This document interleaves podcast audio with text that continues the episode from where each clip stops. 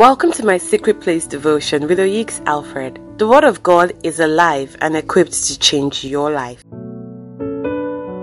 Morning. Today you will not be lost because the Bible tells us in Psalm 37, verse 23, that the Lord directs the steps of the godly and he delights in every detail of their life. This is so amazing. That means every single aspect of your life, God is interested. That's why I said you can't be lost. You will be at the right place at the right time because God will order your step and He will care about the things that you don't even know that He cares about from your career to those thoughts in your head to, you know, all kinds of things. So let's just pray. Father, thank you so much for today. Thank you that even though you are a mighty God, you still have time to care for the little, little details of our life. Lord, for your people today, I really ask that you direct and order their steps to be at the right place at the right time. And Lord, where there are concerns and issues and challenges in the life of your people, oh God, I ask that you stretch forth your mighty hand, Lord, and heal, Lord. Stretch forth your mighty hands and settle whatever it is that is causing them any sort of confusion or problems or challenges. Thank you, Lord, in Jesus' mighty name. Amen. Hallelujah.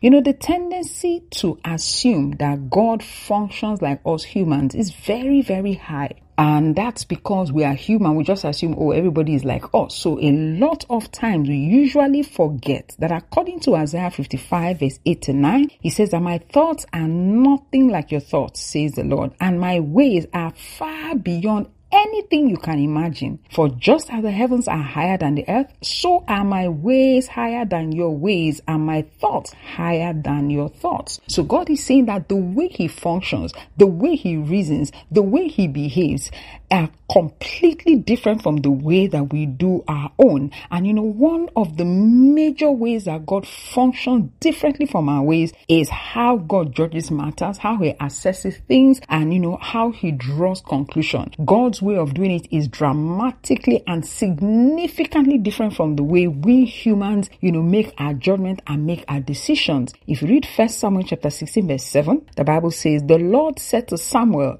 Don't judge by his appearance or height, for I have rejected him. The Lord doesn't see things the way you see them. People judge by outward appearance, but the Lord looks at the heart. Now that verse is extremely clear. It's telling us how God's thinking process is. It's giving us an insight into the way the mind of God works. So God recognizes that a lot of times what your heart is doing or saying is different from what your body is doing or saying. And the Bible says that God does not look at whatever you do on the outside. God looks at your heart. Do you know that when you think thoughts, they are so loud loud in the ears of God. You know, when you do things with your hand, God doesn't really look at what you're doing with the hand. He looks at your heart. And that is why you may give a massive offering of a million dollars. But guess what? According to the records of God, what you gave is $10. You know why? What you really wanted to give from your heart is $10. But because of the pressure from maybe the pastor telling you, oh, you have to give more,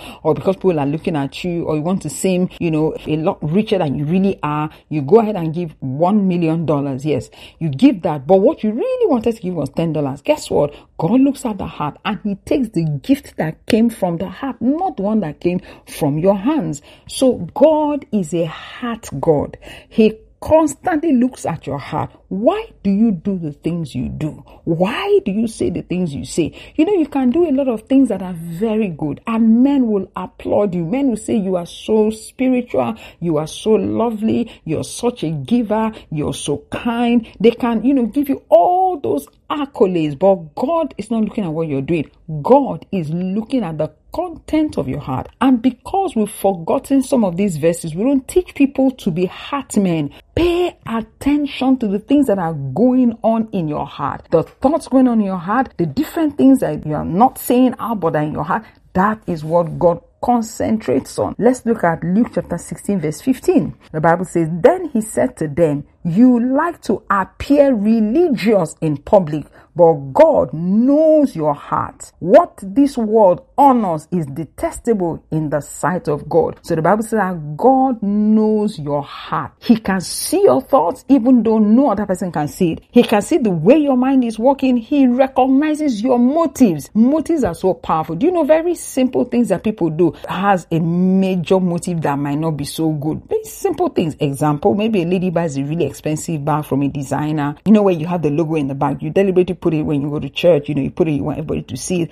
As simple as that action is, nobody will really put a thought to that action. But guess what? God saw what you did and saw why you did it. Another person will do it, but the person didn't really take thought. He just carried the bag and a logo happened to be showing. Yeah. So the two have done the same thing, but God looks at the heart. God sees the motive and the reason why you're doing it. For instance, you could be singing every day. You could be giving money every day. You could be preaching to people at work. You can be doing all of those great things. As good and as beautiful as they are, guess what God judges? He looks at the content of your heart. He looks at the motive. The Bible tells us in Jeremiah chapter 17 verse 9, he says the human heart is the most deceitful of all things and desperately wicked. Who really knows how bad it is? If you read from King James, it says, the heart is deceitful above all things. In other words, anything that you know that is deceitful in this world, any single thing you can think of that is deceitful, the Bible is saying the heart is number one. Every other thing can be number two, three, four, but the heart is the most deceitful thing of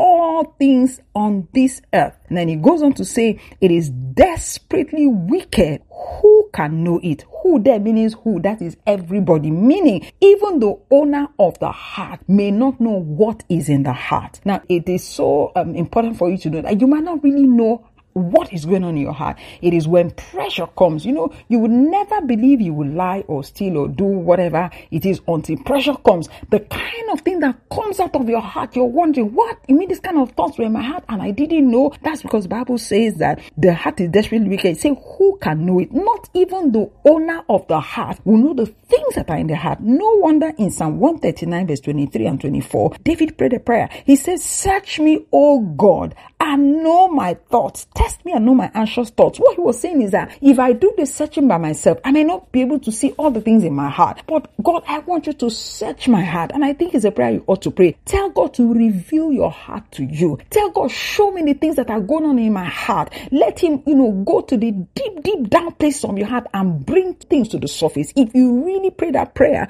you'll be surprised at the things that will be coming out of you. God will allow pressure to come on you so that what is in your heart will show. Now, the reason he's allowing those things to show is so that you can work on it. It's better God puts pressure on you so that the things in your heart come out here in time and you can deal with it here in time. You don't want to go to the gate of eternity and that's when you are knowing that there's wickedness in your heart, that there's envy in your heart, that there's insecurity in your heart, that you don't like it when other younger people are rising, that you don't like it when other people are being promoted and that you're jealous and envious. You don't want to be knowing that when you're at the gate of eternity. So it is important you know it now so that you can deal with it. So you're going to ask God, Lord, please show me, introduce my heart to me. There are already things in your heart that you know that are wrong that are there. But I'm talking about the ones that are deep and they are covered that nobody can see unless the Spirit of God brings it out. Now, that verse we're reading in Jeremiah 17, verse 10, continues by saying, I, the Lord, search the heart. So God is going through doing a surgery and examination of your heart. He said, I try the reins even to give every man according to his ways and according to the fruit of his doing. So God will bless you, not according to what you have done in the physical or outwardly. God will bless you based on what you're doing in the heart. So meaning that if I'm preaching because I want to be recognized, that's it. I don't get any reward because God sees my motives are wrong. You know, whatever it is you're doing, He looks at the heart. Why are you giving? Why are you sinking? Why are you friendly? Why why do you do this? Why do you do that? Motives are so vital to God. This is so life changing, but it's hardly ever thought. It is life changing because it helps you to control the things that are going on on the inside. Pay attention to your inside because that is where God pays attention. Don't forget to pray the prayer I said, ask God, introduce me to my heart, reveal my heart to me, and you see what God will do by bringing things out and so that you can work on it while you are here in time. Thank you for listening. God bless you.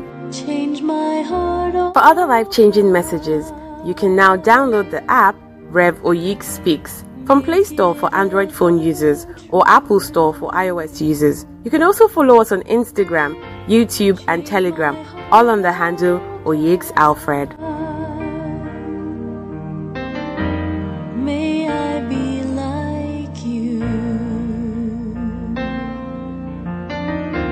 change